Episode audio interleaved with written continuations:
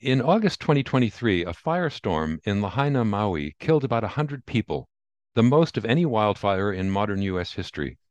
As communities begin rebuilding, they're also facing challenges related to disaster capitalism and displacement. I'm Stephen Morrissey, managing editor of the New England Journal of Medicine, and I'm talking with Kekoa Taparra, a postdoctoral medical fellow and resident in the Department of Radiation Oncology at Stanford Medicine. Dr. Taparra has co authored a perspective article about prioritizing the health of the community during disaster recovery on Maui. Dr. Taparra, what do we know about the destruction caused by the Lahaina fires, including deaths and damages to structures and to the environment? Like other fires throughout the country and the world, this is obviously something that's multifactorial. No individual factor, I think, really contributed to the fires. But in terms of what we think, in terms of this specific event of in Lahaina, climate change obviously is something that we're talking a lot about, specifically in the context of hurricane force winds that were sweeping through the islands, which accelerated the spread of the wildfires early in the morning and late into the afternoon. Regarding land and water resources, absolutely, these things were huge factors in terms of the impact these fires had on our communities. For one thing, the historical context can be understated in terms of how water use and water dispersion has been managed throughout our islands with large companies and luxury real estates really having a lot of the control of the water historically throughout our islands and thus the prioritization of tourism industries tapping into these water resources have really limited how these waters are used in places like Lahaina, which is historically the drier side of the island. But the historical context being that back when Lahaina was capital of the Hawaiian kingdom, these lands were rich in their aquatic ecosystems with fresh waters really fueling the landscape and with aquatic life being found in the fish ponds, but also the rich nutrients that fed the kalo or taro farms. These were all embedded into the society of our ancestors who really worked on land stewardship in order to care for the land. And thus the land then took care of them as people in the society on these islands. And so with changes in things like how the land has been managed and how the water then gets diverted to these other places. This has only then exacerbated the likelihood of fires then coming to these lands because the water is no longer there to kind of keep things in a state of preventing fires. You say in your perspective article that harms to indigenous Pacific Islanders associated with climate change are exacerbating existing health disparities that are caused by social injustices. So, what types of health disparities do Native Hawaiians face? Yes, unfortunately, in our islands, our Native Hawaiian people have the highest rates of certain chronic diseases, including obesity, heart disease, diabetes, kidney disease, substance use, mental health disorders, as well as a variety of different cancers. And this is data from the Hawaii State Department of Health. And I run a lab of about 20 very talented students, and this is exactly what we focus on. We've published a number of articles related to the health of our Indigenous Pacific Islander communities.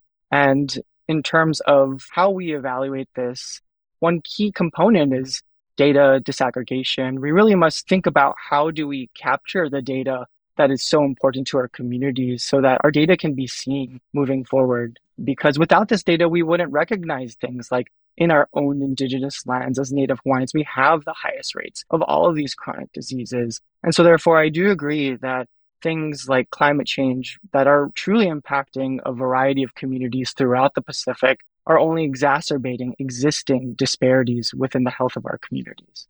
In your article, you talk about concerns about disaster capitalism in the aftermath of these fires. So, what is disaster capitalism and, and why is it harmful? Disaster capitalism is actually a term, I believe, coined by Naomi Klein in the 2000s, which really emphasizes the exploitation of destabilizing events, including those that are man or non man made disasters, in which different types of private interests or corporations then take advantage of these situations for capitalistic gain that really is oftentimes at the expense of marginalized communities.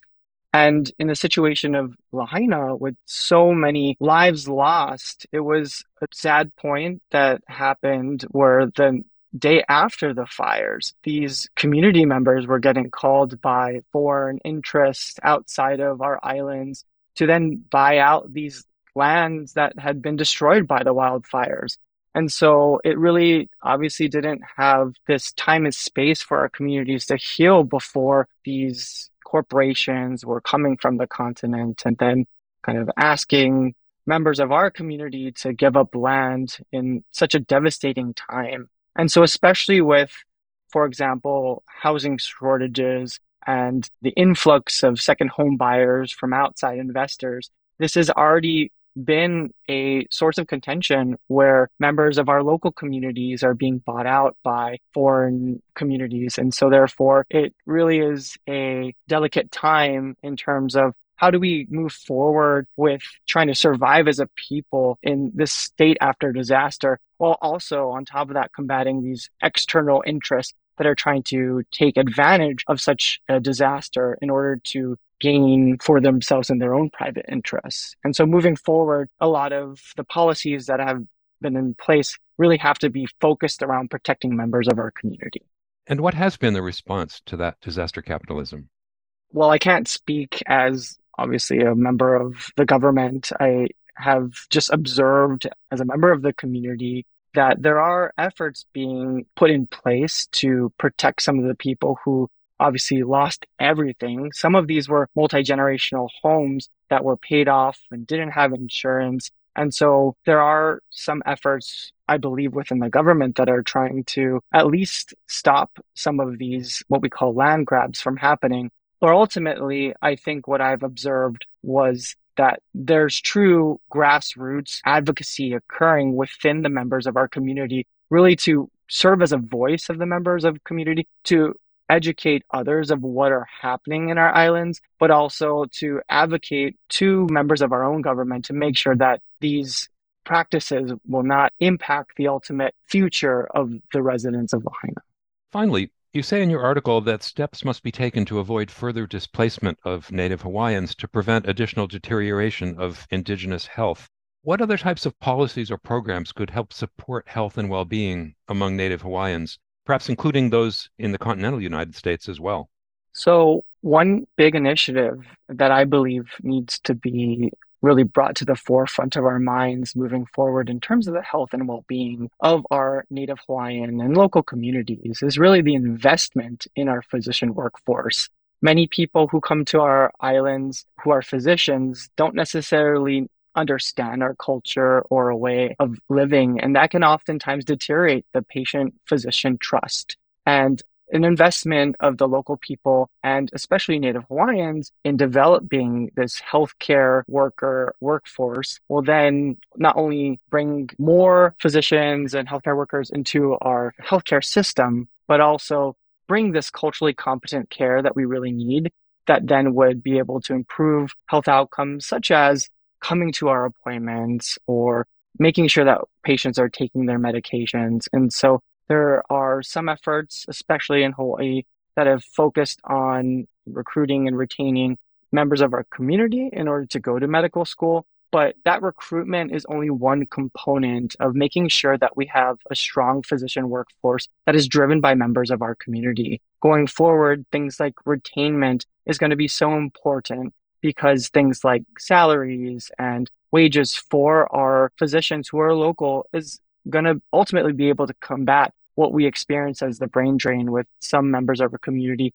not being able to practice in an environment where the cost of living is so high that is disproportionate to the opportunities that are available on the continent. So ultimately, investment in the physician workforce, I believe, is going to be able to bolster this new generation of physicians that have this context of our local values, our Native Hawaiian values, in order to really put the health and well being of our local communities at the forefront.